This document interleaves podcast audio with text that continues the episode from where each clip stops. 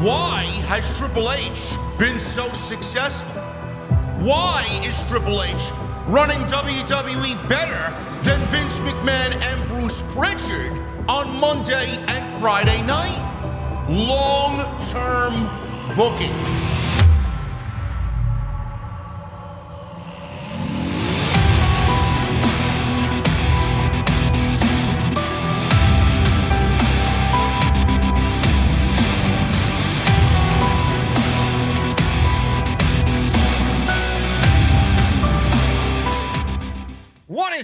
Guys? Thank you so very much for joining me right here on Off the Script. This is your Monday Night Raw post show for December 19th, 2022. I am your host, JD, from New York, as always, coming to you live from the OTS venue. Thank you guys so very much for joining me on your Monday evenings, wherever you may be. What a Raw, man. What a Monday Night Raw. We got a, a damn good show tonight, and, and I haven't said that with that type of emphasis in several weeks, man. Several, several weeks, months actually. Monday Night Raw has been uh, borderline sleep inducing television. But I'll tell you what, man, tonight's show was focused. Tonight's show was unpredictable. Tonight's show gave you that raw. If you guys have been listening to me for the last several weeks, I've been saying that Monday Night Raw is definitely missing something. What are they missing? I don't know. Hasn't been good television. They're missing that sense of urgency. They're missing that unpredictability. They're missing that chaos that Monday Night Raw was so used to doing, so good at doing. Tonight we got a little bit of everything as we head into Royal Rumble season, as we get ready for the holiday, strap in the fucking holidays are coming, man. Christmas is coming, New Year's is coming. Things are going to be slow as far as pro wrestling. And then WWE is building towards December 30th and January 2nd. Those are the two big dates coming up. They did more tonight to build towards the first Raw of next year than I think they've done all of the Triple H administration. They did a fantastic job at building towards things that we are going to be seeing in the new year. Rollins and Austin Theory for the United States Championship. We got the bloodline basically taking the show hostage. Roman Reigns was there. He wasn't on television for uh, all but five minutes, not even, but he was there. And the Usos, Sami Zayn, Solo Sikoa, it, was almost as if the bloodline took a page out of the New World Order back in the WCW Nitro days in 1998. They caused chaos. They were beating up people backstage throughout the show. They were starting feuds with the OC and the club. We got Seth Rollins involved. Kevin Owens got involved. We got Sami Zayn and Kevin Owens ending the show with a stare down that is going to play into a lot going into December 30th. We got Alexa Bliss and Bianca Belair. They did a lot this week, more so that I enjoyed than they did last week. Last week was pathetic. Last week was lame, very supernatural esque. At least this week, they made Alexa Bliss seem a little bit more humanized as far as turning heel or going to the dark side, turning evil. I thought that sit down segment with Bianca Belair was actually pretty fucking good. She sounded like a normal human being, and she showed anger, real human anger, in a way that isn't fucking spooky or supernatural or just downright cringe. I enjoyed it. Bianca Belair and Alexa Bliss, that is also on the January 2nd Monday Night Raw, the first Raw of the new year, along with Austin Theory and Seth Rollins. They're building to a big, big show. We may actually get the bloodline on that show versus the OC as well after what we saw tonight. Becky Lynch and, Be- and I was going to say Bianca Belair. I'm so used to them two feuding. Becky Lynch and Bayley, they had a very good match with a very good ending. I enjoyed the ending of that match. Bayley actually looked like somebody who uses her brain. Damage control actually got a win over big time Bex. Awesome. We have a lot to talk about tonight, man. A lot to dive into. I thought tonight was a very focused show, And the crowd, yes, could be a little bit better. And Kevin Patrick does indeed still fucking suck. There's your Kevin Patrick mention for the podcast this week. But all in all, I thought Monday Night Raw was a very focused show, and I'm very excited to see where they go into the new year. Bronson Reed debuted on Monday Night Raw tonight. He is the latest return for Triple H, one that I am very excited about. Bronson Reed was a Triple H project back in the black and gold era. We're going to talk about that in depth tonight on why he is back and why he is going to be a big deal and why him being paired with The Miz doesn't really feel all that bad. I get why they're doing it. I think Bronson Reed is tough enough and big enough and mean enough to sit on his own, but The Miz being paired with Bronson Reed tonight, I actually didn't mind it as long as it's just an interim thing. So we're going to talk about that as well and the latter match with Dexter Lumis and The Miz that gave way to Bronson Reed. Thick boy debuting tonight, returning to the WWE on Monday Night Raw. And yes, yes, yes, programming note Sami Zayn did win his match with AJ Styles tonight via a blue Thunderbomb. I know the world is ending. The world is actually ending, folks. I did not expect that to happen. And uh, it's it's crazy. I know, I know. Unbelievable. A blue fucking Thunderbomb he won with, bro. I, I thought the world was gonna stop for a second, man. Holy fucking shit. Anyway, we got a lot to get into, guys, and we're gonna go over the Cody Rhodes news that broke today as well. Not really too big of a fan on the Cody Rhodes uh, rumor going around right now. We'll dive into it when we get to the Seth Rollins segment, but uh, there's a lot to talk about. And I want to thank you guys for being here right here on the podcast. People still coming on in, people are still coming in from the rain.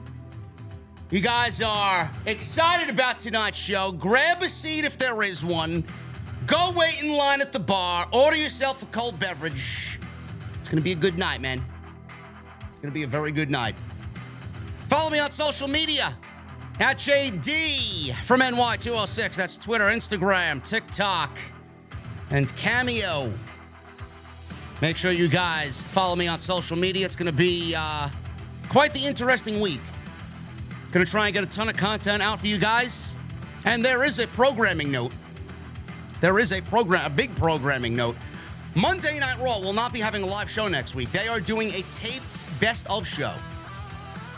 So, what is going to happen next week, being that Sunday is Christmas Day, and I don't really want to go live with episode 458 of the podcast on Sunday night, being that there is no Monday Night Raw on Monday next week, you guys are going to be right here, and we're going to do episode 458 live on Monday night at 8 p.m.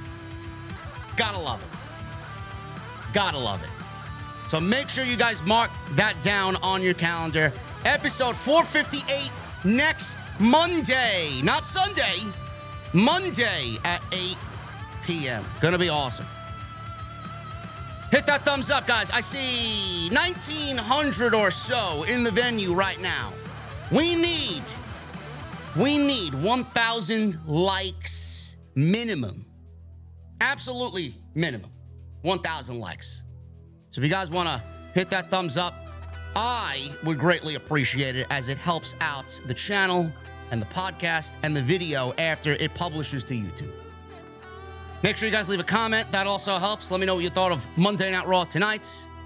Super chats are open. Get them on in. We'll hang out at the end of the show with our cold beverages. Hit that subscribe button down below. Turn on the bell for notifications. Make sure you guys join the VIP club. We already got one new member tonight, Shane26. Thank you, brother. What are you drinking tonight to celebrate, man? First round is on me. So hit that join button, become a channel member right here on OTS. Badges, emotes, members only chat on Monday. Make sure you guys get them on in. Tonight's show is sponsored by. Jesse, who's the sponsor for tonight's show, man? I, I, who, who we doing tonight? Jesse's Taco Tuesday. No, we're not, we're not. We're not doing tacos for the advertisement, bro. Your tacos are fucking lame. Okay. I had mega mega complaints, man. We, we you you go to fucking uh, Google reviews, man. You know, uh, it ain't looking too hot for Jesse's fucking taqueria, okay? Blue Chew, Blue Blue Chew, BlueChew.com. Make sure you guys use code JD at checkout for your free sample. All you guys gotta do is pay the five dollars shipping and handling. That's BlueChew.com. So make sure you guys go check them out. As always, we love Blue Chew. Great friend and great sponsor, part of the family right here on OTS. And go check out all the other videos that you might have missed. We did an absolutely amazing job last night. Episode 457, we talked about Mandy Rose being fired. Vince McMahon wanted to come back. Sasha Banks. Sasha Banks, man. They said that she's peaked. One of the most ridiculous things I've ever heard, man. We talk about it all last night. Go and check that out on the podcast. Everything you need is on the homepage. So go check that stuff out. Let's get into Monday Night Raw, man. Monday Night Raw started off with Paul Heyman. He was backstage and he had both of Roman's championships draped over his shoulders. He introduced Reigns who talked about Raw being the home of Kevin Owens. This is where Kevin Owens resides. This is his brand. He brought up John Cena, who will be on the December 30th episode of SmackDown as he teams with Kevin Owens against Roman Reigns and Sami Uso. He says they'll need the entire Raw locker room to watch his back because he's interfered in his business way too much.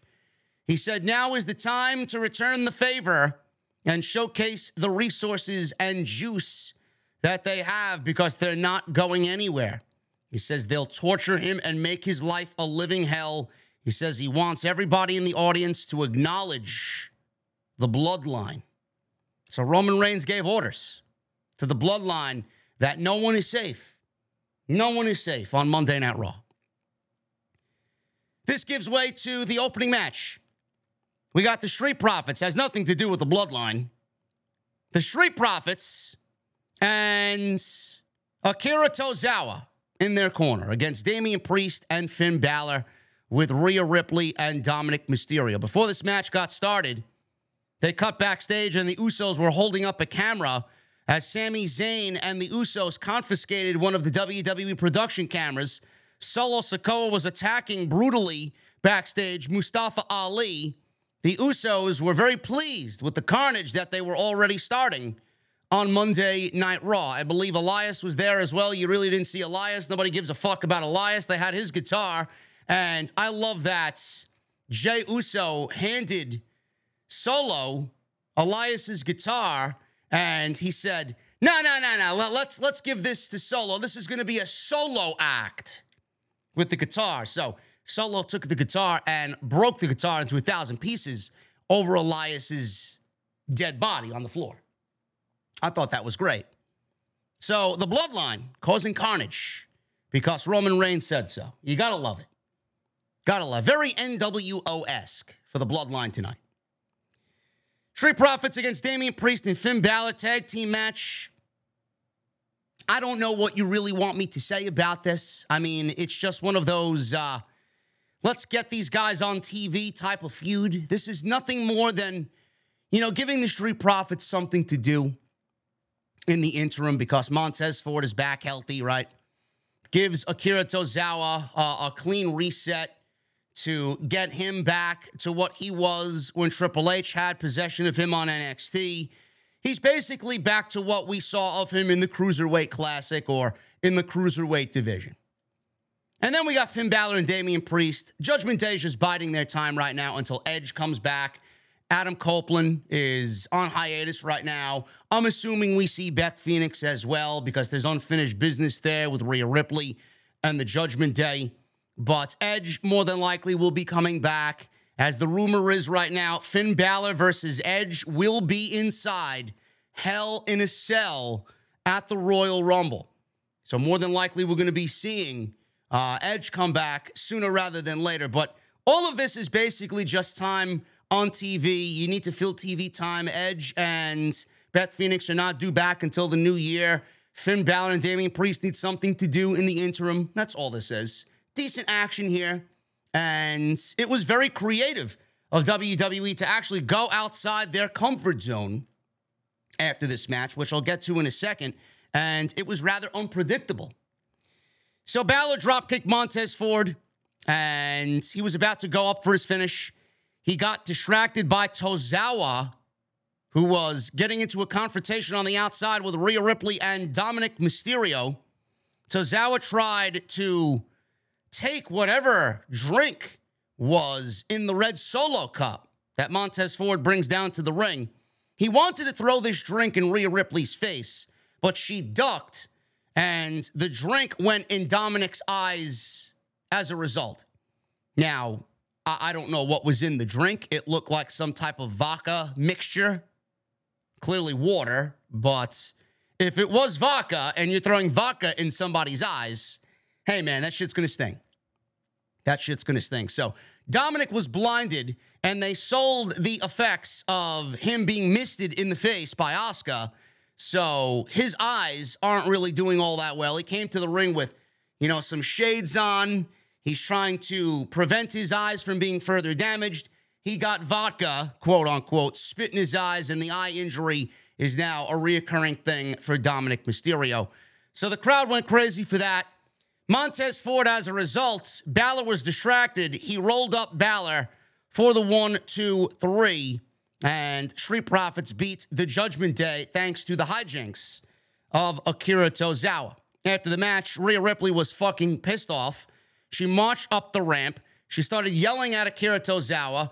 She started yelling at him so much that she challenged him to a match right then and there.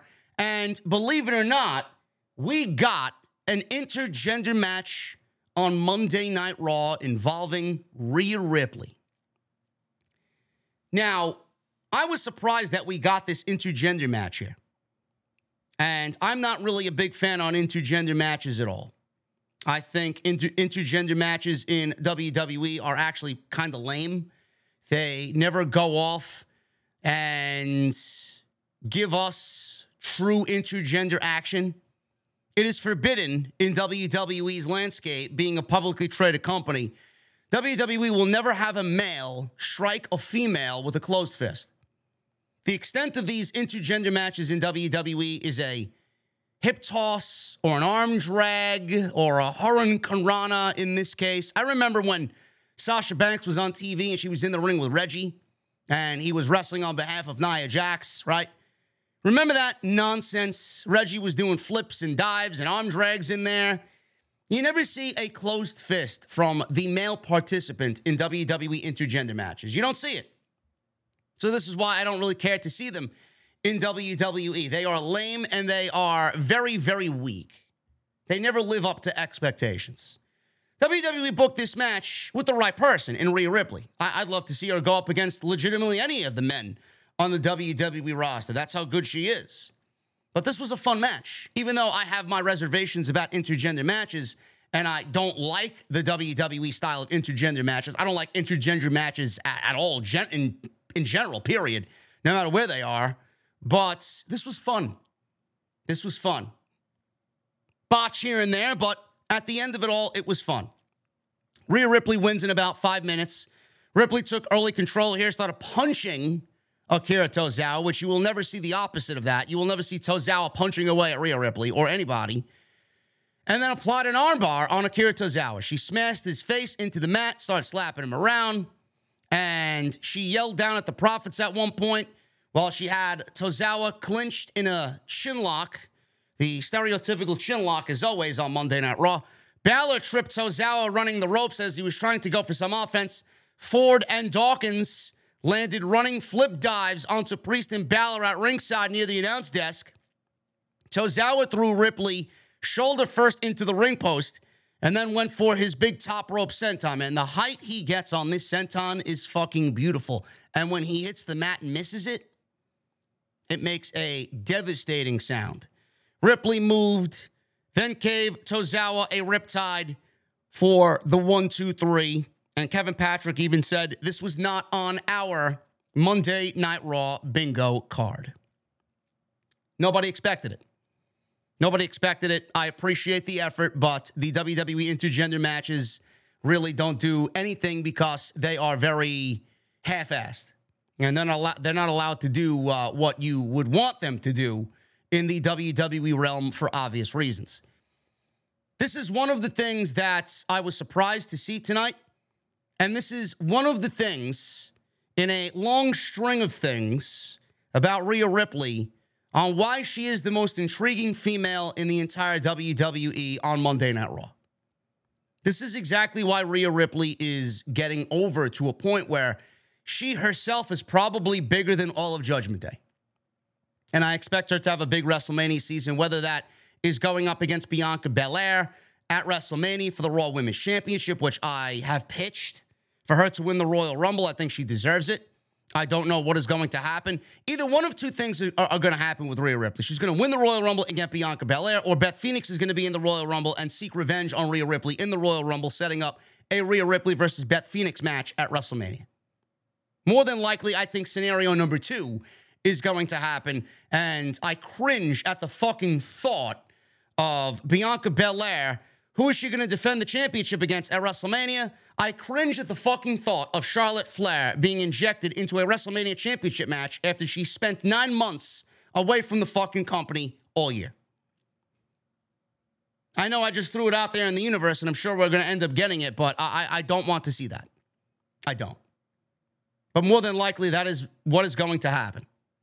And I've been uh, hiding my my disappointment behind the hopefulness of Rhea Ripley winning the Royal Rumble and getting Bianca Belair, a match that I think everybody in this chat room and most of the people on social media would take over Bianca and Charlotte Flair. That's just me. But it's situations like this that get Rhea Ripley over and makes her the most intriguing female on the Monday Night Raw roster. This was fun stuff. Even though I hate it, it was fun stuff in the end. Adam Pearce he was about to be interviewed by Cathy Kelly, and he said that it's the third time that Paul Levesque has tried to call him. Paul is being ranted on here by Adam Pearce about how he's tried to reach him all week. This is the ter- third time that Paul has tried to call him. He says he'd like to conduct business like professionals, so call him back. Cathy Kelly asked Pearce for his thoughts on the Lashley situation. He said it's between him and Lashley.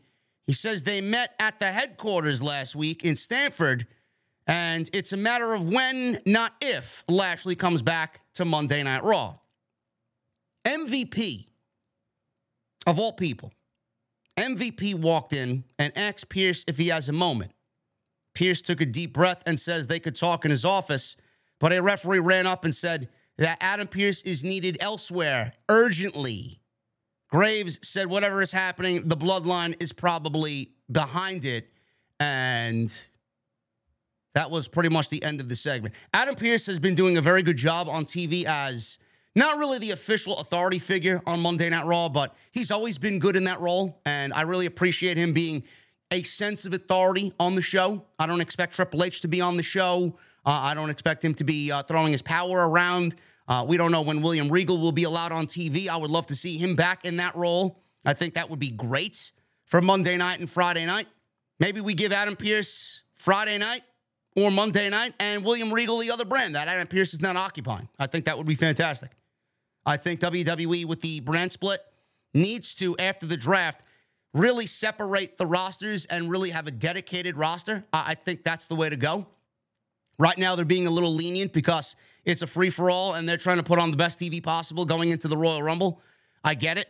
We see Kevin Owens on SmackDown. We see the Usos and Sami Zayn and the Bloodline on Monday Night Raw and vice versa. You know, it's very uh, it's very lenient as far as who shows up on what show. But at the end of it all, when we get a draft and we get a solid roster on Raw and a solid roster on SmackDown, I'd love to see two general managers, authority figures back in roles but this time, not them being the focus of the show like Vince and Bruce always made them. They made them the focus of the show over the talent. I would like to see something along the lines of what Triple H did with William Regal in NXT, where he was scarcely on television and he only showed up when things really got fucking out of control on NXT. I think that would be great. But Adam Pearce is playing this role very well. Now, MVP, you know, I find it funny, and I'm sure you guys thought the same thing. You know, MVP showed up in this segment with Adam Pearce as he was being asked about Bobby Lashley. Do any of you get a feeling that MVP is going to get the hurt business back together? Do any of you feel like with MVP in this segment that Triple H is going to give us the original hurt business with MVP, Bobby Lashley, Shelton Benjamin, and Cedric Alexander? I think that would be great. Maybe it's somebody else completely that we're not even thinking about. I don't know. Maybe Carmelo Hayes gets called up to Monday Night Raw and he joins the Hurt business. I think that would be fucking great. Carmelo Hayes with MVP and Bobby Lashley in the Hurt business, getting him situated on Monday Night Raw. I think that would be fucking great. Bobby Lashley, Cedric Alexander, Shelton Benjamin, and Carmelo Hayes. I mean, the whole fucking gimmick fits him like a glove. Suits and the chains, right? And, and the whole fucking rock star type mentality, I think that would be fucking awesome. Maybe I'm just thinking out loud. Maybe I'm just fantasy booking. I have no, I have no fucking idea what they're planning on doing with Carmelo Hayes. He's good enough to just be thrown out there on his own. Give him a fucking vignette, coming attractions, who he is, throw him on Monday Night Raw, let him go. We don't really need much of anything. He doesn't need to be aligned with a group, but I think he would fit perfectly in the hurt business. I think him with MVP would be fucking great television. But I do think the Hurt business is getting back together because there's no reason why MVP is in this segment when Adam Pearce was talking about Bobby Lashley, of all people. Cathy Kelly was backstage because Adam Pearce was needed urgently. Everything was going down, chaos. Cathy Kelly got in Dolph Ziggler's face and asked what happened. He says he was in pain and it was the bloodline. Shelton Benjamin and Cedric Alexander were being helped in the background as well. They were also attacked along with Dolph Ziggler by the Bloodline. So we got a recurring theme on Monday Night Raw where the Bloodline is basically uh, attacking all of the Monday Night Raw locker room. I like it. A show long angle. That's exactly what we need to get back to. We don't see enough of that. That's what Triple H is known for show long angles instead of just throwing random shit on the show and none of it really sticks. Show long angles with the hottest group in all of pro wrestling right now is a great idea. So, more of that, please, moving forward. Luke Gallows and Karl Anderson with AJ Styles and Mia Yim versus Alpha Academy. This is Chad Gable and Otis. This went nine minutes. Didn't really mean much of anything. It was just another tag team match to throw out there on television to eat up 10 minutes of TV time. The OC were working over Chad Gable. Crowd wanted Otis. They chanted, We want Otis. We want Otis. The big man getting some love from Iowa. Otis tagged in. They cheered. OC cleared the ring of Otis and Gable. Gable then back on the offensive, worked over Karl Anderson. Gallows made a hot tag in. Otis made a blind tag. He took out Gallows with a big discus clothesline. Alpha Academy hit a double team move on Gallows, but Anderson broke up the cover. Gable went for a moonsault off the top. He landed on his feet. Gallows avoided it. OC gave him the magic killer, and Chad Gable was pinned one, two, three. I think Alpha Academy needs to start winning matches in 2023. That's just me. But this was fine for what it was. It didn't really matter. It didn't really play into anything else. And it was just there, and it gave the OC a victory over Alpha Academy. Bloodline jumped in at the end of the match, and they laid out Styles, Gallows, and Anderson after the match. So the Bloodline are now in the ring, and they are in Yo City, says the Usos. So not only are they in their city in Iowa, this is their business. They run this business. Sami asks Pearce, what the problem is.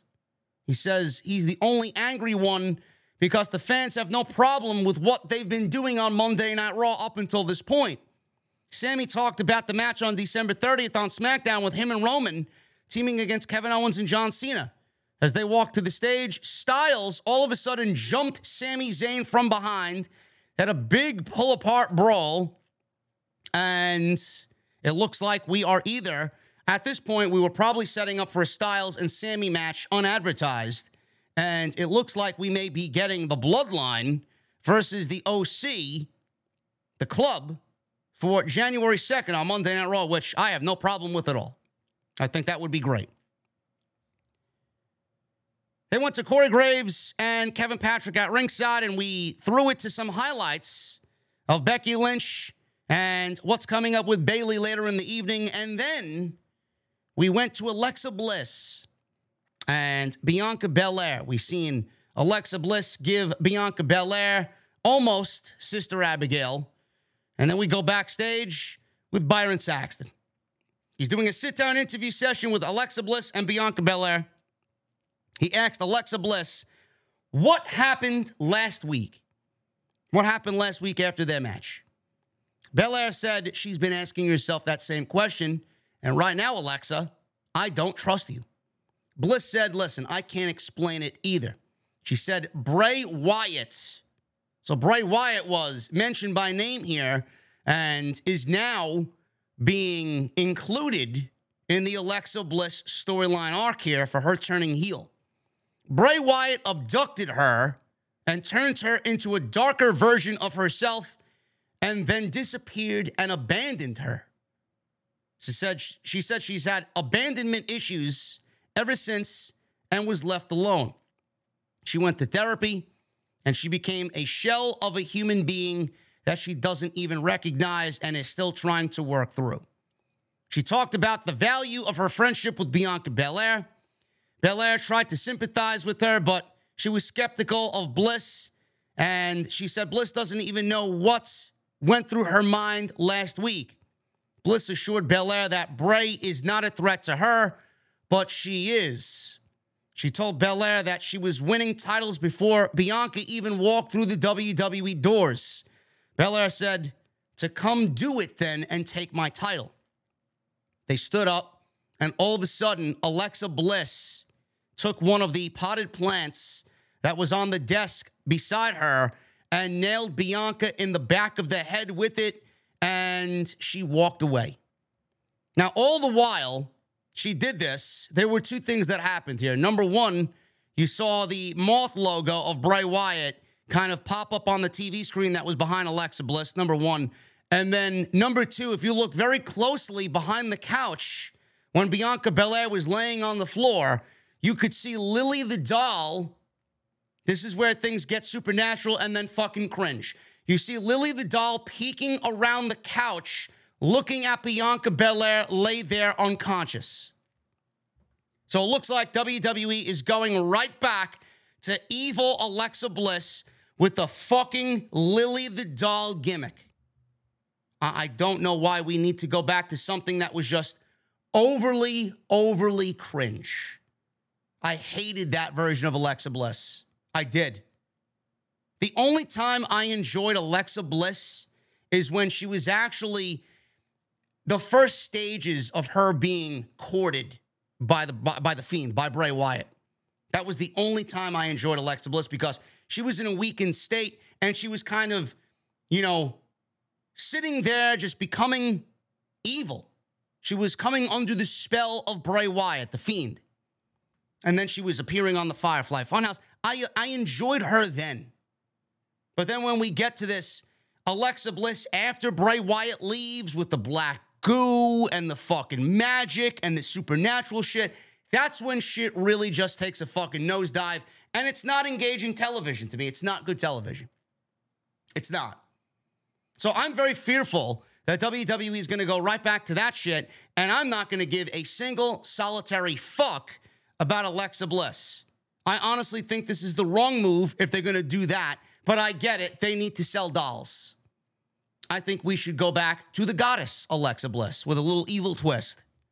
That's exactly what I would do. So we'll see what happens. It's not about Alexa winning the title. Alexa Bliss is not winning the title. This is about Bianca Belair and getting her into the Royal Rumble, getting her into WrestleMania as champion, And Alexa Bliss, it's all about the heel turn and her completely getting rid of the current gimmick she has now and moving on as a heel into 2023. That is the story for Alexa Bliss. It's not about the Raw Women's Championship. So this match is taking place on the first Raw of the new year. And I don't know, depending on how it happens and the ending of the match, we may be setting up for that match to happen first on the second and then again at the Royal Rumble. We'll see what happens. Moving on. We got AJ Styles in the back. He was yelling at Adam Pearce, said he wanted a match against any of the bloodline. Adam Pearce booked him against Sami Uso tonight.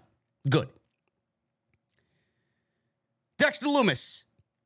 He was out there with Johnny Gargano against The Miz. This is a winner takes all ladder match. Two bags of money were being held up above the ring. And this was a ladder match for all of the winnings from the poker game and all of the money that Miz originally gave Dexter Lumis per the storyline. Now, I expected this to be I expected this to be a lot worse than what it really ended up being because A, it's the Miz.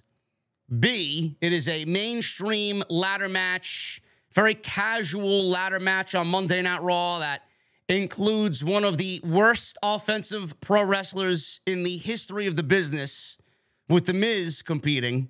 I didn't really expect much of anything to happen here. And I was pretty much being proven right in the first half of this match. And then things really got kicked up to a nice little pace here. And it ended up being a pretty decent fucking television ladder match, which we saw the return of Bronson Reed.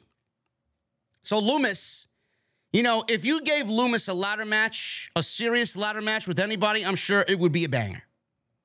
But The Miz, I got my reservations about The Miz. Lumis gave Miz a superplex off the ladder early in the match. Lumis dropped the ladder towards The Miz, barely missing his crotch, but he shoved the ladder right into his gigantic balls and gave him a crotch shot with the ladder. Soon after that, he recovers. They battle for the position on the top of the ladder before it toppled over and both go crashing onto the top rope. So we go to commercial break. We're back from break. Lumis shoved Miz off, but Miz pushed the ladder over again and they crashed onto the top rope. Miz tried grabbing the money bags, but Lumis yanked him down and put him in a sleeper hold, that vice hold. Miz countered and gave him a neckbreaker off the apron, which looked terrible. Miz placed Lumis between the ladder in front of the commentary desk, and this was rather lame. This was kind of pathetic, honestly. Uh, Miz was just throwing random chairs. So basically, let me set this up for you. After that spot with the neckbreaker, Lumis is now laying in between the ladder. So you got the two pieces of the ladder. Lumis is laying in between the ladder. Miz is taking every steel chair that he could possibly find around ringside, underneath the ring, and throwing the chairs on top of the ladder in which Lumis is sandwiched between. It's not really adding any, you know, damage, additional damage to Dexter Lumis. It's not really inflicting any pain on top of what Lumis has already gone through in this match. It was all the sound of uh, of chairs hitting the ladder, ooh and ah, and nothing was really happening. So all these chairs flying around and Miz throwing chairs on top of the ladder, it was all for added effect and nothing else. It was not even doing anything, no further damage to Dexter Lumis. I, I hate spots like that in the ladder match. It, it basically just tells me that whoever produced this match was fucking lazy. It doesn't really make any one of these guys look good, and it's not creative. There's only so much you could do in a ladder match, I understand, but holy fucking shit, man. At least pretend that you're inflicting damage on your opponent. So he's dropping chairs on top of the ladder. Crowd chanted for tables. We want tables. We want tables. So Miz T's getting one before putting it back. He went underneath the ring. He grabbed the table. Crowd cheered. He threw it underneath the ring again. He didn't pull it out. Crowd booed. Miz decided instead of pulling the table out, he went to go boot Gargano in the face and hit him with the ladder. And Gargano, he disappeared after that. He got knocked over the barricade and into the crowd. We'd never seen him again. Lumis, he sat up, being that Lumis was being laid there. He, he was laying there all by himself. Miz completely forgot where Lumis was. Lumis sat up. He slammed Miz on top of the ladder. And on top of the ladder, which was funny, uh, it was not actually the top of the ladder. It was actually the top of the ladder, but it was covered with the top half of the desk of the commentary desk. That plastic piece with the Raw logo on it, that was on top of the ladder, and Lumis slammed Miz on top of that. Lumis placed Miz then on the announce table, cleared everything off. He set up a ladder above the announce table. He tried to drive a huge leg drop off the ladder through the table and the Miz, but Miz rolled off and Lumis went crashing through the table, missing the Miz completely. Miz saw an opening. He limped into the ring. He climbed the ladder. Lumis somehow recovered. He's in the ring. He chucked Miz off the ladder. Lumis was about to win the match, climbing the ladder, about to grab the money bags, but he was attacked by a returning Bronson Reed. Reed took out Lumis. He went up the top rope and he gave him one of the most devastating finishing moves in all the company the tsunami splash. I wish Wade Barrett was on the show so we get the proper calling of tsunami. At that point, Miz saw the opening, climbed the ladder, and pulled down the money bags, and The Miz is the winner of the winner take all ladder match. It wasn't as bad as I expected it to be. Was it bad in some parts? Yes. Was it lame? Yes. But the ending was pretty decent, and we got a returning Bronson Reed to the fold in WWE. Crowd was pretty quiet for most of this. Uh, you're never going to go back and rewatch any of this again. It was basically an introduction to Dexter Lumis and his, I guess, beginning feud with Bronson Reed. That was basically it. Now, Bronson Reed, you know, I, I understand that people may not know who he is, and I'm going to tell you guys again because I've said it for everybody else. I said it for Mia Yim. I said it for Candice LeRae. I said it for Tegan Nox. I'm not going to give a pass because it's Bronson Reed. Okay? I get that WWE. Uh, listen, I know why WWE does what they do. They want them to get over on their own. They don't want to hype up vignette packages and get people in the know about Bronson Reed. They want to throw them into the fucking deep end of the pool and they want them to go out there and be on television. I signed this guy. Why do I got to keep him off TV for three, four weeks with fucking vignettes? Let's just get him out there. We'll pair him with The Miz and he'll get over on his own. And The Miz is going to help him get over because The Miz is a good heel and he's going to help Bronson Reed get over. I get it. But Bronson Reed showing up, nobody knew who the fuck he was. Again, nobody knew who the fuck he was. Now, I knew who he was. You knew who he was. Everybody on social media knew who he was. He was one of Triple H's pet projects. He was the former North American champion. He took the title off of Johnny Gargano as a babyface. He inevitably lost it to Swerve, Shane Strickland, but after that, he got fired. He didn't even have a chance to showcase himself on the main roster.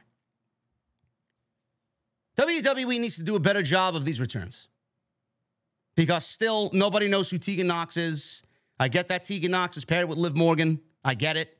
It's eventually going to hopefully work, but the debut felt flat. Mia Yim felt flat. Candice LeRae felt flat. The only debuts that had any impact at all, or returns, I should say, Johnny Gargano got a decent reaction in Toronto. Braun Strowman got a massive reaction when he came back. And Dakota Kai, Iyo Sky aligning themselves with Bayley. Clearly, everybody knows who the fuck Bayley is, so they popped for that. And social media went wild for damage control the first time we saw them. But outside that, no return has really garnered the type of, oh my God, what a return type of reaction. It was met with indifference because nobody knows who the fuck they are. They need to do a better job at that. Now, you're probably asking yourself, why pair with The Miz? Like Bronson Reed is a big fucking guy.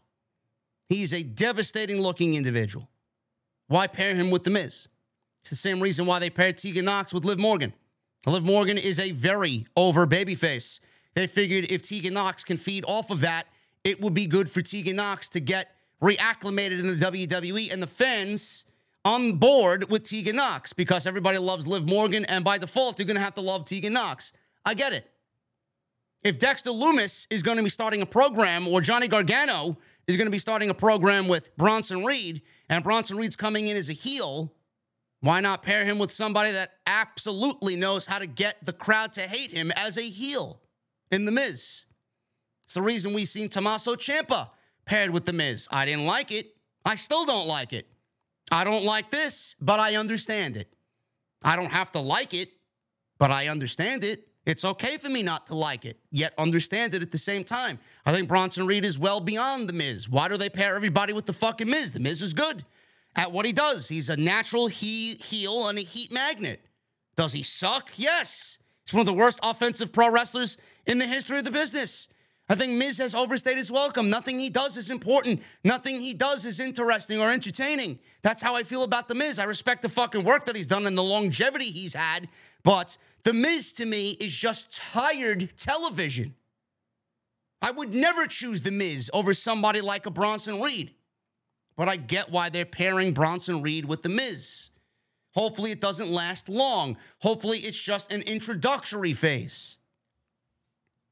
You may not know who Bronson Reed is, but Bronson Reed is another guy who got an unfair fucking, you know, short end of the stick on Monday Night Raw on WWE television. This guy was born and bred in NXT. They gave him legitimately every opportunity to get over. He went through the breakout tournament. He lasted all the way up until the North American Championship. He had dark matches on SmackDown, giving him a look for the main roster. He dropped the North American Championship to Swerve. Everybody was thought or under the impression that he was coming up to the main roster, and then he got fired. He got fired. He got fired because he was Paul Levesque's guy. There's nothing else behind that. He got fired because he was Paul Levesque's guy. Bronson Reed was one of the first casualties that started the fucking absolute fucking devastation that was NXT Black and Gold. He was one of the first soldiers that were that were pretty much cast aside and discarded that were part of Triple H's team. Bronson Reed was part of Triple H's team, and also they gave him not one but two tryout matches on, on main events on the main roster, and they deemed him, well, he's too old. Oh, well, he's not really what we're looking for as far as body type. He's too fat. They didn't outwardly say that, but there's nobody that is going to sit there and convince me that Bruce Prichard and Vince McMahon weren't thinking that Bronson Reed is a fat guy who we don't want on television because we don't like that type of body type on television. There is absolutely nobody in this business or out that will convince me of that statement otherwise. Bronson Reed was fired because of those two reasons, those two sole reasons alone. This is another rebuilding project for Triple H. This is another, you did me wrong. I'm doing everything to undo everything you did to me. Some of them worked out, some of them did not. Bronson Reed's gonna work out. If you enjoyed the work of Bam Bam Bigelow, if you enjoy the work of guys like that, Guy Vader, if you enjoy the guys that used to be fucking super heavyweights that can fucking fly and move and are agile, you are going to enjoy Jonah Bronson Reed. I had the pleasure of calling Jonah's matches while he was in House of Glory, not once, but twice. He is a phenomenal talent. I felt so fucking bad. It was absolutely a head scratcher when he got released from WWE because Triple H, you saw the fucking attention to detail that they gave Braun. They gave him every fucking opportunity to succeed. He was put over the fucking NXT face in Johnny Gargano to win the North American Championship. They gave him a superstar entrance. They gave him a larger than life entrance. They were grooming him for the main roster. He was a fucking can't miss project. And he was fired at 30 years old. Bronson Reed was fired. He was deemed too old. and he was deemed overweight and fat by Vince McMahon and Bruce Prichard. Now he's back. He went to Japan. He got his feet wet. He wrestled some of the best ever over in Japan. And now he's back in WWE. Good. Good. New Japan was going to take care of him. I don't know what he was doing in New Japan, but from what I was told, he was being booked very well in New Japan.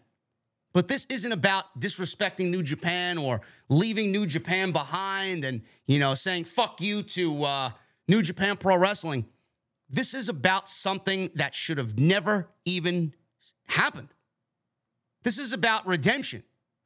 You don't think that man sat at home? You don't think that man went back home to Australia after he got fired, contemplating what the fuck did I do wrong? He did nothing wrong. Bronson Reed did nothing wrong. He was fired for all of the selfish reasons that I gave you. That man lived with himself wondering why. You don't think he was going to end up coming back? He should have never even been fired to begin with. I'm happy for him. I would have made the same fucking decision and triple. I guarantee fucking to you, guarantee you that whatever he had going on with New Japan, Triple H is going to allow him at whatever time he wants to. If it if it really fits into his schedule and he's got nothing else to do, if he wants to go work New Japan, I'm sure WWE will allow him to go work New Japan. But Triple H, I would be shocked if when Triple H took over, Bronson Reed wasn't fucking scribbled at the top of, yep, I'm bringing this guy back. Bronson Reed was at the top or near the top at least of the list of people that Triple H wanted to bring back. He couldn't do it immediately, otherwise, he would have. I'm glad that he's back. There's no reason why this man should have been let go. He was let go because of the reasons I gave you and because the old administration doesn't have a fucking clue as to what a talent really is. They never did. These are the same fucking people that lowballed Sasha Banks and said that she's peaked at 30 years old. Charlotte Flair is 30. What, how old is Charlotte Flair? 36, 37 years old? No, but Charlotte Flair hasn't fucking peaked, but Sasha Banks has. I said this last night. If Sasha Banks has peaked, you better fucking believe Charlotte Flair has peaked in WWE. All the horsewomen have peaked in WWE. They've done everything that you could possibly ask of them. No, but Sasha Banks is fucking peaked. Give me a break. Gonna let this fly. I'm gonna see where it goes. But Bronson Reed on WWE television, I'm excited about it, man. I really am excited about it. Good for him. Happy for him. Sami Zayn. He went one on one with AJ Styles. This went 12 minutes. This was actually very fun. There's no reason why a Sami Zayn match against AJ Styles is going to be bad. This was one of the best matches on the entire show. In, in my honest opinion, this was the best match of the entire show. Just because I love Sami Zayn. AJ Styles is phenomenal, no pun intended. And we have these two guys in the ring. Sami Zayn, the most over guy on the fucking roster. It, it just works. It just works. So Styles was alone because Gallows and Anderson were being checked on backstage after the attack by the Bloodline. Styles beat up Sami Zayn for a few minutes. Zayn tripped uh, him off the ropes. Styles hit a uh, rack bomb for a two count. Zayn blocked a Styles clash. He hit a big boot. Beautiful looking brainbuster on Styles. Goes for a cover, gets a two count. Styles hit a series of strikes. He took a big boot by Sami Zayn and came back with a Pele kick. Zayn countered a reverse DDT and suplexed Styles into the turnbuckles. Styles blocked a Helluva kick. He went and applied a calf crusher, but Sami Zayn got to the ropes. Solo Sikoa jumped the barricade. He made his way down through the crowd. And this distraction allowed Sami Zayn to try for a roll up from behind. He only got a two count on a distracted AJ Styles. Styles fought off Zayn, set up for the phenomenal forearm, but instead he went after Solo Sikoa like a dumbass. Zayn tried to help Sikoa out, but Styles fought him off again, sent him back into the ring. Referee checked on Zayn. Sikoa gave Styles the Samoan spike. That was all she wrote. Sami Zayn then followed up with a blue Thunder Bomb.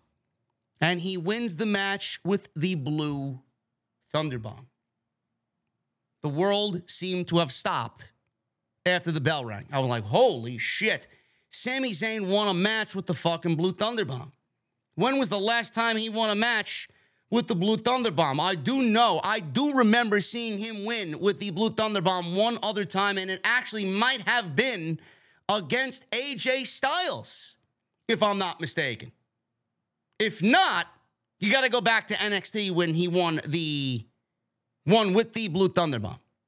It's been a long time. I know he's done it at least one other time. And I'd love to see him win with that more often. He's got a beautiful Blue Thunder Bomb. Awesome. Match was great. Went about 12 minutes. Sami Zayn wins. No reason why Sami Zayn's going to be losing. Sami Zayn is not losing going into that December 30th show while he's teaming with Roman Reigns. Roman Reigns is not teaming with a fucking loser.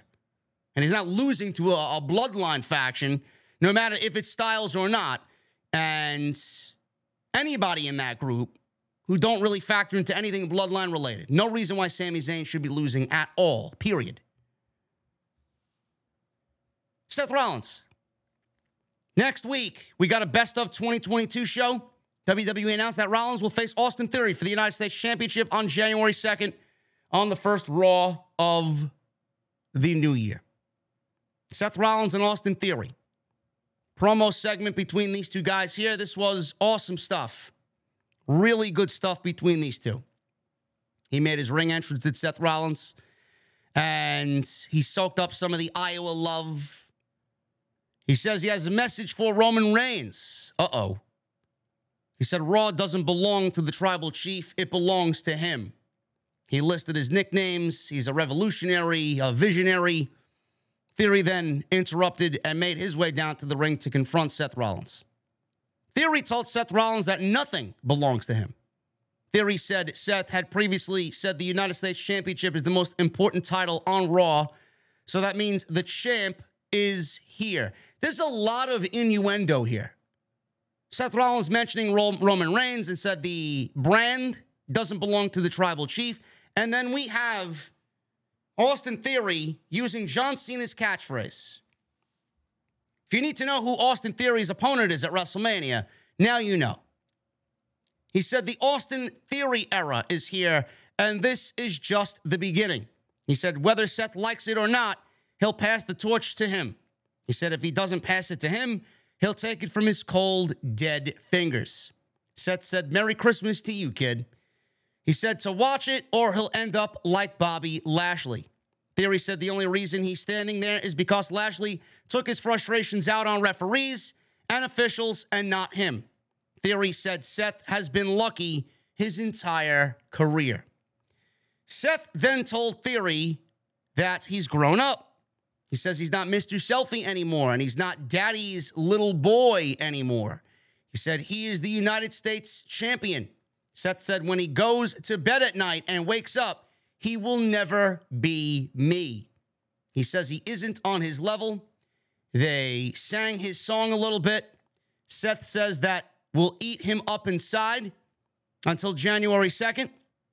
Theory asked how Seth, Seth, how many times they've handed him the ball and he's fumbled it like the Chicago Bears. And he mentioned the Bears because Rollins is a Bears fan.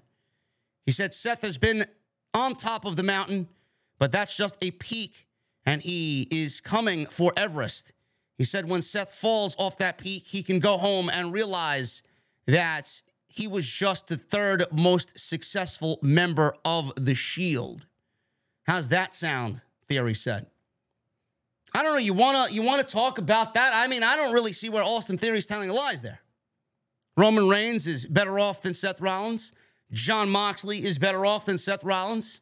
And Seth Rollins is fighting over a secondary championship on Monday Night Raw, and he's not even, I would say he probably is right now the number one guy on the brand. But is he really? Not when Cody Rhodes comes back, I'll tell you that right now. Not when Roman Reigns is there. It's going to be interesting. Seth then got angry and says he's been the mountaintop and has seen it up close. You've got it wrong, kid. I am the damn mountaintop. He said the title doesn't make the man, the man makes the title. Again, truth. What Seth Rollins said there is correct. The man makes the title, not the title making the man. He got the crowd fired up when they say that they should sort this shit out right now. Let's do this right here, right now. All of a sudden, as Rollins challenged Theory for the United States Championship, the Usos showed up, and Seth said, Uh oh, we got company. Let's deal with this later. Theory and Seth stood side by side, and Rollins took his jacket off. Theory started to take his jacket off. He put the belt down and he ducked out of the ring. He put his jacket back on, took the title, and darted from the ring and left Rollins in there all by himself. Seth fought the Usos off two on one. He became overwhelmed. Kevin Owens' music played. He came out to the ring. He beat up Jimmy Uso at ringside. Then he entered the ring and took on Jay Uso. Seth was uh, joining in here on beating down Jay. They stood side by side in the ring as Adam Pearce and officials ran out to hold the Usos back, and the tag team match was made. We got Kevin Owens and Seth Rollins against Jay and Jimmy Uso. Now, I would have been a little bit more excited about this match if we didn't see Kevin Owens and Matt Riddle team up two weeks ago to take on the Usos for the WWE Tag Team Championships. So this is just WWE. And I know Rollins needed a match in Iowa. And I know we got a throwback between Kevin Owens and Seth Rollins and them teaming up. I, listen, I, I, I know. I get it. That doesn't mean that it's going to be a bad match. I did not expect them to have a bad match. There's no fucking way humanly possible that these guys are going to have a bad tag team match ever. I get it. I get it. My point is, we just saw this match two weeks ago. We just saw Kevin Owens in a tag team match against the Usos two weeks ago. There's no difference between Rollins and Riddle. They're both the same fucking guy. They both wrestle at a high level. So basically, what we got two weeks ago for the tag team championships, we got here tonight in a non title match minus Matt Riddle. I would have been more excited about this match if that match didn't take place. And now looking back at it, that match did not need to take place. Period.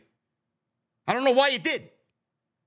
I would have been more excited about this match if we just didn't see this two weeks ago. This was a great promo between Rollins and Austin Theory. I think they're going to have a great match on January 2nd. I don't know if Austin Theory is going to lose the United States Championship. I don't think he should, but I think it's going to be a great match. Excellent promo between these two guys. I'm loving the ascent of Austin Theory. He's getting more confident on the microphone. He looks fucking great. Rollins cut a great promo. Rollins is is so good when he's actually animated and angry. You know, when he's laughing and fucking uh, doing the whole sing along thing, it's whatever. You know, it's it's it's fine. But Rollins is at his best when he is what he was tonight. He is the top of the mountain. He is the top of the mountain. He is the fucking man on Monday Night Raw. I like that Rollins. It's going to be great. I can't wait to see them go at it on January 2nd. The thing is, there's news about Cody Rhodes. There's news on Cody Rhodes and the plans for Cody Rhodes' return to the WWE. As you guys know, Cody Rhodes has been out with a pectoral tear uh, that happened in the summer, and he wrestled that Hell in a Cell match with a fully torn pec against Seth Rollins. One of the most gutsiest performances you will ever see, ever. Dave Meltzer of Wrestling Observer Radio is reporting that tentative plans are in the works for Cody Rhodes' return, with Meltzer suggesting that WWE is looking to run back Rhodes versus Rollins on Monday Night Raw. The two feuded from Rhodes' return at WrestleMania 38 in early 2022, with Cody winning the feud inside Hell in a Cell, tearing his pec in the process, and he went up three matches to zero on Seth Rollins. Keep that in mind. I'm going to cycle back to that fact in just a second. Now, there are no reports on if this is going to be a potential feud or if it will have any bearing on Rollins' current feud with the United States champion right now in Austin Theory, with Rollins having turned face during his feud with Austin Theory. A Rollins return to, or actually Cody return rather to feud with Rollins, would likely position Rhodes as a face in this situation due to the part that he put out that match inside Hell in a Cell which what I said was one of the gutsiest performances that you'll probably ever watch. I don't know why anybody would come up with that being the idea for Cody Rhodes.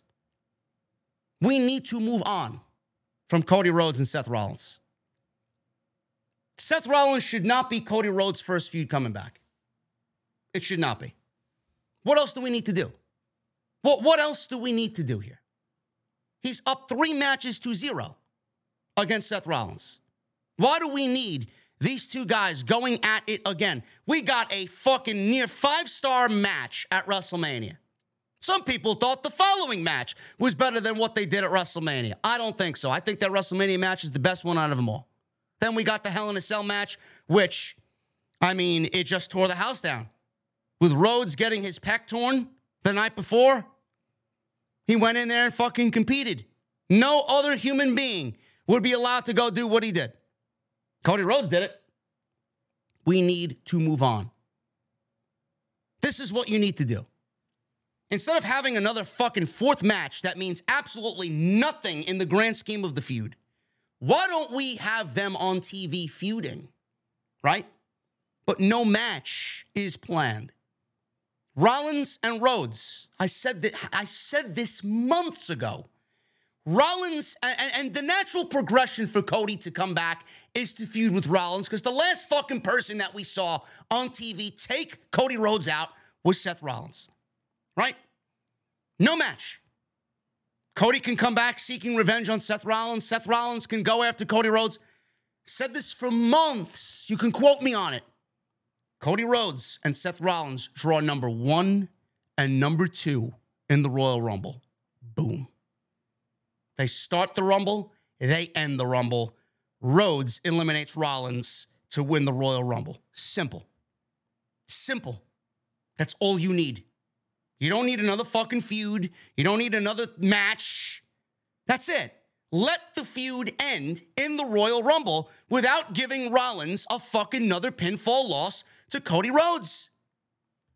You don't need Cody to, to beat Rollins again. He's already done it three fucking times. The fuck you need him to uh, go 4 0 for? Number one and number two in the Royal Rumble, and they last all the way. Both men last an hour in the Royal Rumble, and they both sit there in the end, like Undertaker and Shawn Michaels. Remember those two ending the Royal Rumble? That's how you book Cody Rhodes. And, and I got fucking chills just mentioning that. That was my favorite ending of any Royal Rumble was The Undertaker and Shawn Michaels. Then the following year, they ended up being number one and number two. Loved it. The only other ending to a Royal Rumble that I enjoyed more was Stone Cold Steve Austin cheating to win and eliminating Bret Hart, which caused the downfall of Bret the Hitman Hart. That was fucking fantastic in 1997. I love that. So fucking good. So good. But that's what you got to do. That's what you got to do. If you are going to put Seth Rollins in a feud, right now Seth is a babyface. Seth is a babyface. They're singing his fucking theme. They just came out with new babyface merchandise for him. What you are actively going to do if Seth Rollins is a babyface and Cody Rhodes comes back and he needs to be the guy, he needs to be the babyface. You can't fucking risk putting him in a feud with another hot babyface like Seth Rollins that everybody now is getting on board with. You're gonna risk Cody having that indifference from the crowd. Why would you ever risk that upon his return after what he last did in the company, why would you put him at risk, putting him against a babyface Seth Rollins in another feud, in another match that is only going to take away from Cody's adulation from the fans? I don't get it. What a dumb fucking move. Number one and number two in the Royal Rumble. Can you imagine if those guys last till the fucking end and then they last another fucking 10 minutes in the end by themselves, going back and forth and building the intrigue? Who's gonna win the Royal Rumble? Perfect. It's brilliant. That's all you gotta do. And Cody wins the Royal Rumble. Said it then, I'm gonna say it now. Cody Rhodes is winning the Royal Rumble.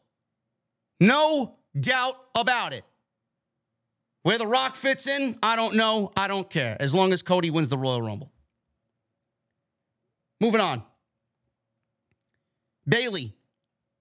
She went one on one with Becky Lynch. This was actually very good. They went 14 minutes. This was a very good match. We finally got Becky and Bayley in the ring together. And Bayley, she actually reminded me of what the old Bayley looked like. Awesome. So Bayley took control here, and she's out there with damage control. Obviously, they're helping her and guiding her right on the outside. Lynch started to come back with some offense. Got a few uh, near falls there before commercial break. Lynch was in control for a good portion of this match until Bayley hit a ba- Bayley to belly for a two count. Lynch blocked a rose plant, hit a modified angle slam. She followed with diamond dust for two. Bayley tried to cover her with her feet on the rope, but the referee caught her, so she tried for a leverage pin. The referee said, uh uh-uh, uh, not today. Lynch went for the manhandle slam, but Dakota Kai and Iyo Sky pulled Bayley out of the ring. Lynch threatened to attack them with a TV monitor, and the referee saw this and said, You know what? I'm not dealing with this fucking shit. Iyo, Dakota, you guys are out of here. He kicked both of them out of the ringside area. Dakota Kai was complaining to the referee on the apron. So uh, at this point, Becky Lynch said, Let me get a cheap shot in there. And she punched Dakota Kai off the apron.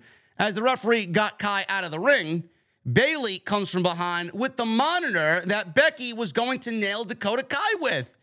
So behind the referee's back, Bayley nails Becky Lynch with one of the commentator monitors, and Bayley followed with a rose plant for the one, two, three, and that was it. Crowd was pretty indifferent to this, man. Again, uh, I don't know what is going on with these crowds. I don't know what we got to do to wake them up, but the crowd was largely quiet for this match. The match itself was fine, but there really wasn't any excitement being that it's Becky Lynch in the ring, right? And going up against somebody that everybody knows in Bayley. There was just this sound of indifference up until the ending. I don't know. I thought it was a good match, and clearly uh, it is going to continue going on into 2023. Bayley gets a much needed win over Becky Lynch on Monday Night Raw. Moving on, we're winding down here. KO. He was backstage with Seth Rollins. Seth says it's been a long time since they teamed up, but they were good. He ex Wyatt stopped. KO said he tried to steal his WrestleMania spot. Seth didn't want to really uh, kind of own up to that, so he played dumb. KO said he remembers it vividly. KO said, I'm 98% sure it was you. He then said he's actually 100% sure and he's just being nice. He said he looked marvelous. Seth agreed. KO said that proves it was him. KO said tonight, though, is about beating the hell out of the bloodline, and they can do it well. Seth laughed and said with pleasure, and KO said, You still got that fucking laugh, huh? Gotta love Kevin Owens, man. So we get to the main event here. It is KO and Seth Rollins versus the Usos. Uh, nothing groundbreaking here in this match, as I stated before. It went 11 minutes, and this was basically what we got with Matt Riddle when he teamed with Kevin Owens two weeks ago when they challenged for the tag team championships against the Usos. In fact, that match was actually better than what we got here tonight with Seth Rollins as his tag team partner. And the only reason why this match was made because they wanted to give Seth Rollins a hometown match in Des Moines, Iowa. But the Usos, they were in control. They took the early control here, and Rollins started to make a comeback. They went to commercial break. Owens tagged in for a little bit, hit Jimmy with a frog splash for two. Jay took out Seth Rollins with a super kick outside the ring while Jimmy got his knees up on Owens and a swanton bomb in the ring. Solo, Sikoa. He appeared at ringside. Gallows and Anderson come out of nowhere and jump solo to put us. I loved all. I love the way all of this transpired. This is really Triple H setting the table for what is to come for two weeks from now, which is going to be great. Sikoa appeared. Gallows and Anderson jumped him and stopped him from interfering. Jay jumps over the top rope and took all three of them out with a huge dive. Rollins avoided a charging Sikoa then in the ring. He ran into the ring post and Rollins took out Jay with a curb stomp. And Theory all of a sudden interferes, hits Rollins in the back of the head with the United States Championship. Owens and Jimmy now are battling on the top rope. Jimmy hits a super kick for a near fall. Owens blocked a super kick, hit one of his own, pop up power bomb on Jimmy. One, two, three. And Kevin Owens and Seth Rollins win, giving Seth Rollins a hometown victory. As Owens celebrated at the end of the match, we got something that I have been waiting for. We got Sami Zayn in the ring with Kevin Owens. He sneaks up from behind. He slipped in the ring behind Owens, turned around and saw Sami Zayn there. They stared at each other until Zayn said, You know what? I'm getting out of here. He left the ring to join the rest of the bloodline in the aisleway. And that is the way the show went off the air. That look that Sami Zayn, Sami Zayn gave him, it's all in the look. Sami Zayn was giving him, I'm going to beat you up. I'm going to get you on December 30th, pointing his finger at Kevin Owens. And Kevin Owens gave Sami Zayn literally no reaction. He gave him he, he, he gave him like one of those looks of like, bro, what are you doing? Like, what are you telling me right now? Like, like, listen, no, you're not. Why? Who are you?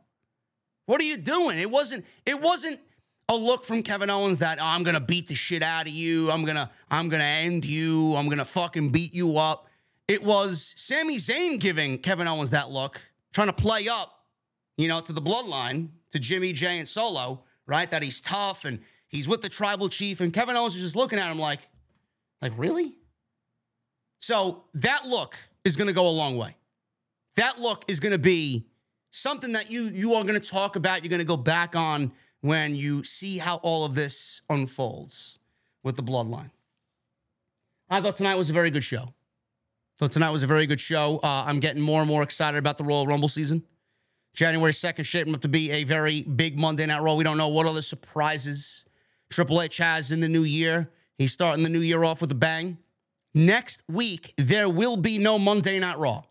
It is a compilation show, best of show, as they are giving everybody the holiday off, which is a great thing. Everybody should be home with their families. So next week, there will be no Monday Night Raw review. So 8 p.m. next week will be episode 458 of the podcast. We'll be live on YouTube and we'll get content out, but we're doing the podcast live on Monday. And I will not be doing it on Sunday like I usually do. So keep your schedules open and make sure you guys mark it down. OTS 458 next week, 8 p.m. Monday. There will be no Monday Night Raw post show because Monday Night Raw will not be happening. So that's that. Other than that, guys, I thought tonight was a good show. A lot of good happened on tonight's show. I thoroughly enjoyed it. I thought they did a great job of building towards January 2nd, and the excitement for the Royal Rumble is uh it's it's being felt.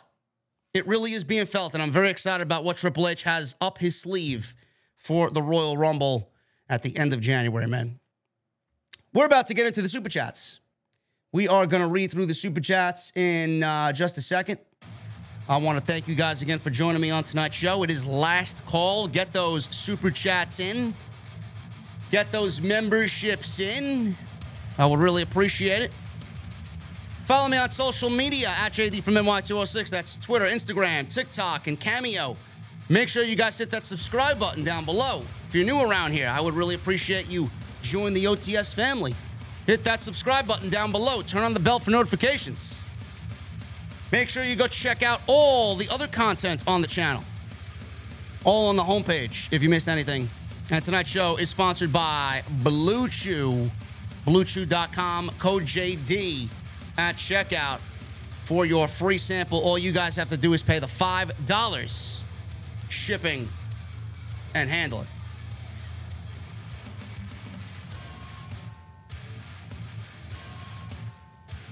Let's start at the top with the super chats, man. Joseph Taylor. $6 super chat. Thank you, Joseph.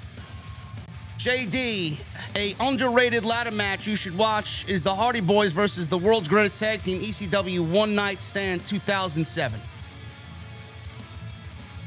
Um, that was a good match. I preferred the one night stand back in 2006, though, with Rob Van Dam beating John Cena. One of my favorite pay per views of all time. Sidro. Uh oh, Sidro's got jokes. Sidro's got jokes. We got to get the. Uh, you guys ready to cheer a boo? Let, let's get this for Sidro. Let's see what he's got going on here. $5 super chat by Sidro. Why did Vince McMahon kick Daniel Bryan out of his art club? Because he thinks he can't draw.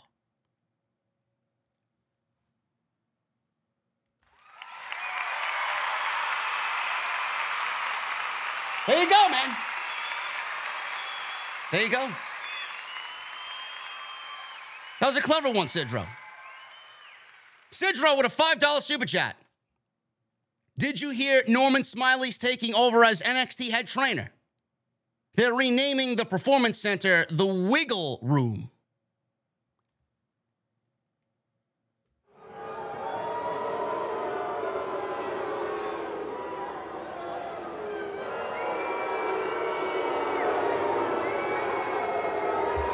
No, no, no, no, no, no, Sidro, come on, man. You're, you're, you're, uh, you're one for two, bro. You're, you're one for two. Sidro with a $5 super chat. Why did Bubba Ray Dudley say to Devon as they were installing a TV? Or what did Bubba Ray Dudley say to Devon as they were installing a TV? Devon, get the cables. There you go.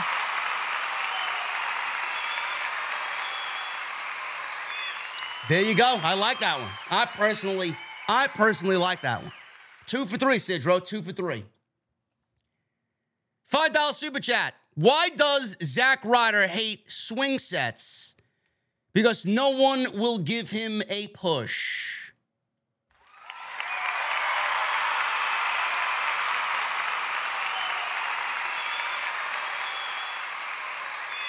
Now we're talking about Zack Ryder. We're not talking about Matt Cardona, which I hope to see in the Royal Rumble. I think Matt Cardona is going to be in the Royal Rumble.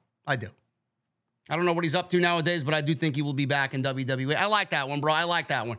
Sidro, $5 super chat. What is JR's favorite dessert place? A cold stone! Cold stone! Cold stone!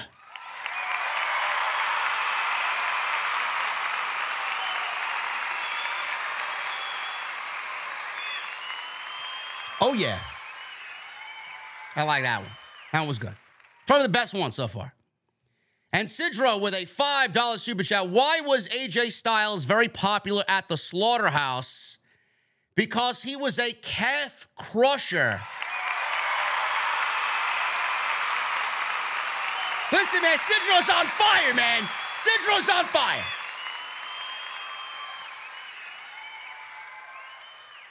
Sidro, thank you so much, bro. Thank you for all the uh, super chat love, and uh, thank you for the uh, entertainment this evening. Our resident OTS comedian, Sidro.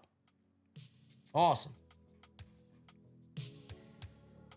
Nick Williams, Nick motherfucking Williams, with the $10 super chat. Excellent Raw today. Looks like no Raw next week. Should we have a members only Monday then? I'm excited to start streaming games January 1st in a couple of weeks. Uh, Nick Williams, I'm way ahead of you, brother. OTS 458, members only, next week. We got a comedian over here.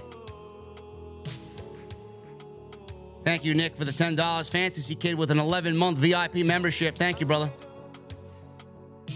JD, I'm going to start my build for my dark horse in the spring or summer. I'm going all blacked out or grabber blue. Fantasy Kid, listen, man, I uh I got four dealerships emailing me, bro, about wanting to buy my fucking car. The place I bought my car at, I told them I, am not trading my car in unless it's for the black, uh, for the dark horse, all black, the midnight black. I, I told him, I'm not trading my car unless you give me that car.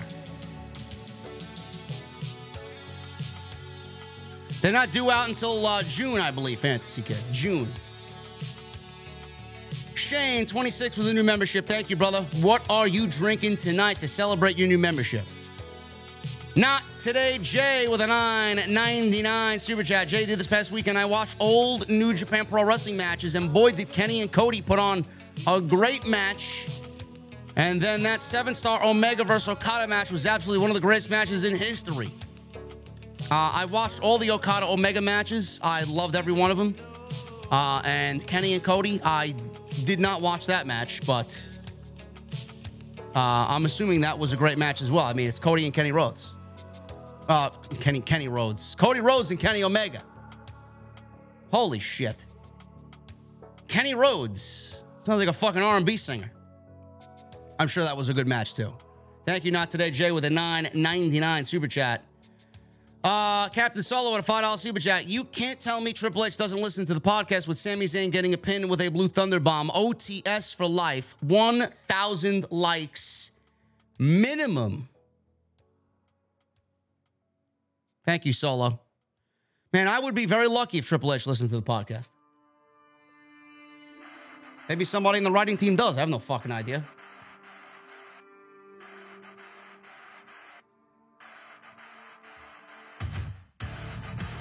Angel Alaga. 11 month VIP is Angel. Thank you, brother. JD, as always, love your streams. I thought Raw was better tonight with the involvement of the Bloodline. Also, great to see Bronson Reed back. Absolutely, Angel. Bloodline, anytime they're on, it just makes the show better. And Bronson Reed, I'm happy that big man is back.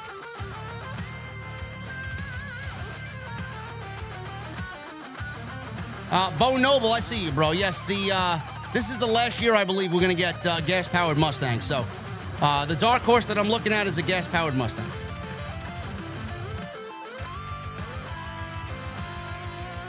Two four eight radio with a 9.99 super chat. Hurt Business 2023. Cedric Alexander, Shelton Benjamin, MVP, Carmelo Hayes, Omos, and Trick Williams.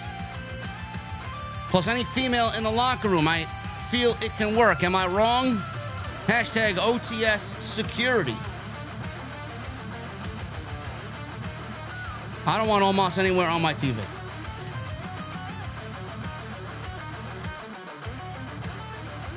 I don't want Omos anywhere near me. Rathawell with two months VIP. Thank you, man. Did you read that fucking bushwhacker Luke wants to be in the Royal Rumble? What? So his fucking uh his record is broken by himself? Or does Santino Marella own the fucking record for quickest elimination? Now, who owns the quickest elimination in the Royal Rumble?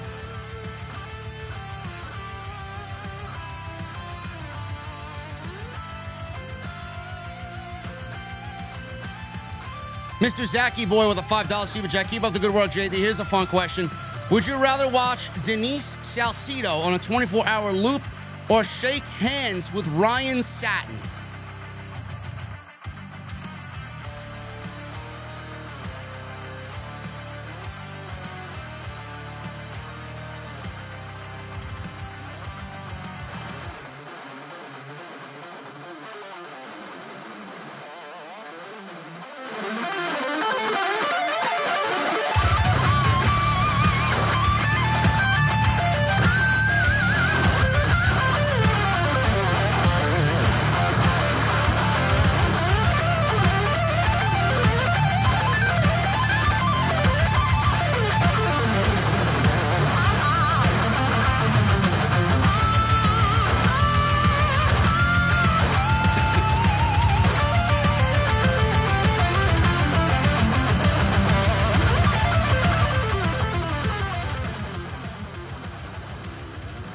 Zachy boy, I'm sorry, I, bro. I had to go puke in the corner. I'm sorry. Uh, you, your question made me sick, bro. I don't think there's any possible answer for that question.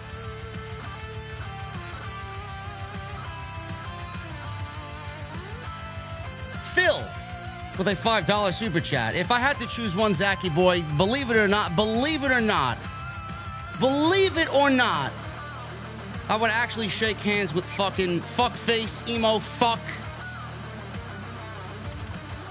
with his shit haircut. I'd rather shake his hand.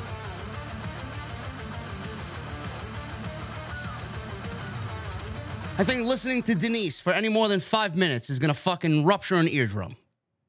No, thank you. Next question.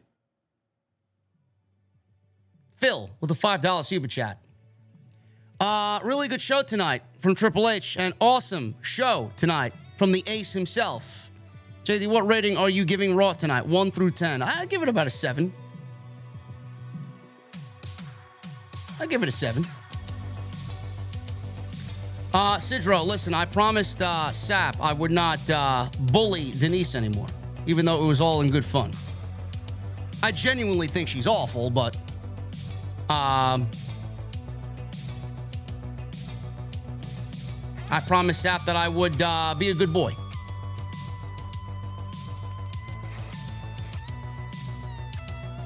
Phil, thank you, brother.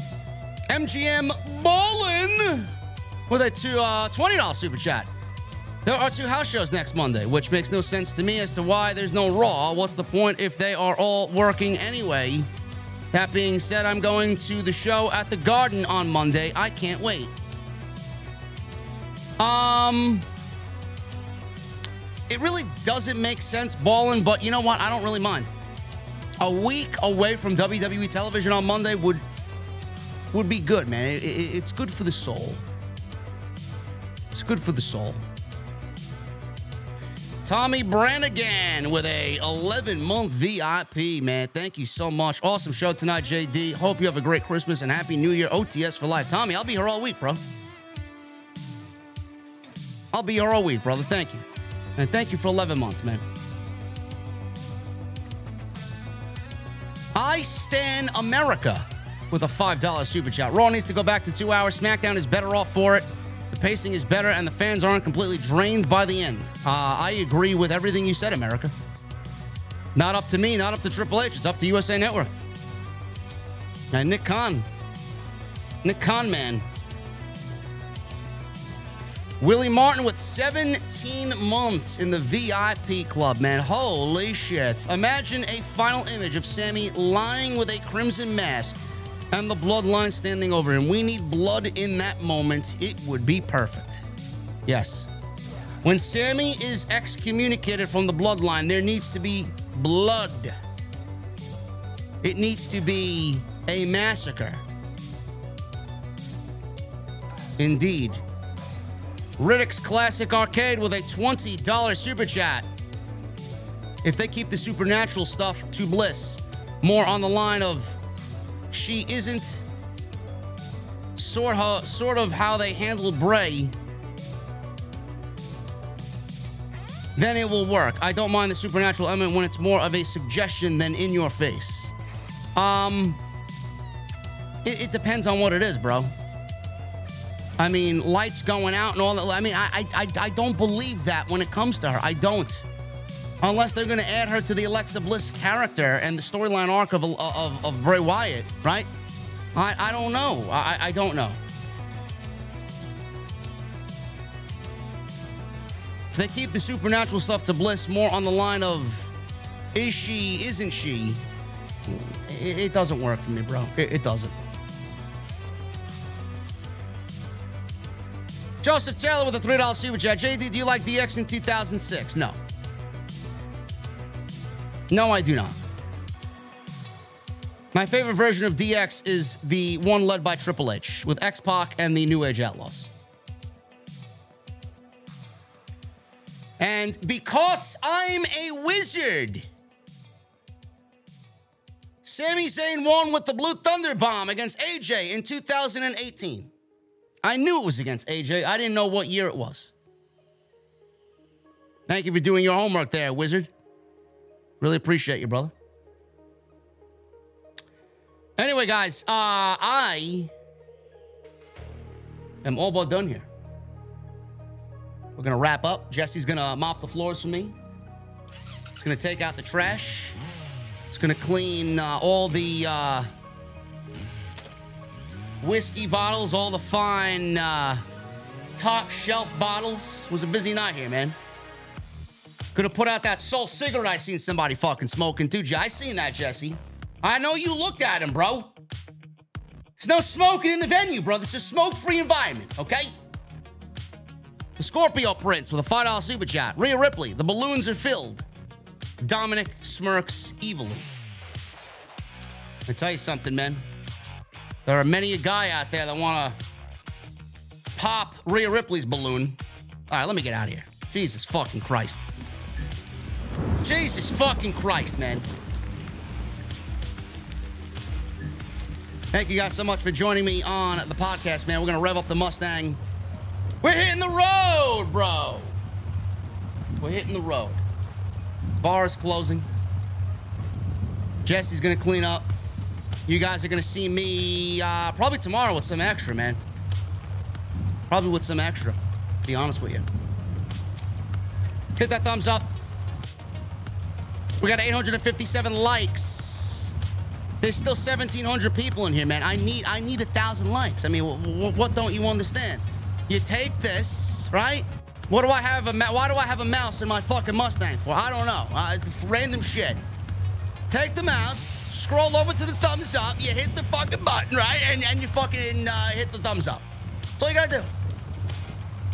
I gotta start fucking demonstrating for you guys. Follow me on social media at JD from NY206. That's Twitter, Instagram, TikTok, and Cameo. Go check out all the other videos that you might have missed on the channel. And make sure you guys hit up Blue Chew, BlueChew.com, sponsoring the show tonight. BlueChew.com, code JD at checkout. Guys, I need those ace emojis. I need those Mustang emojis. I need those rock on emojis in the chat. And I need that music on max. Extra tomorrow, live Wednesday. Dynamite, New Year's Bash. Or Holiday Bash, whatever the fuck they got going on. Live with Jesse on Wednesday night, right here on OTS. I'll see you guys later.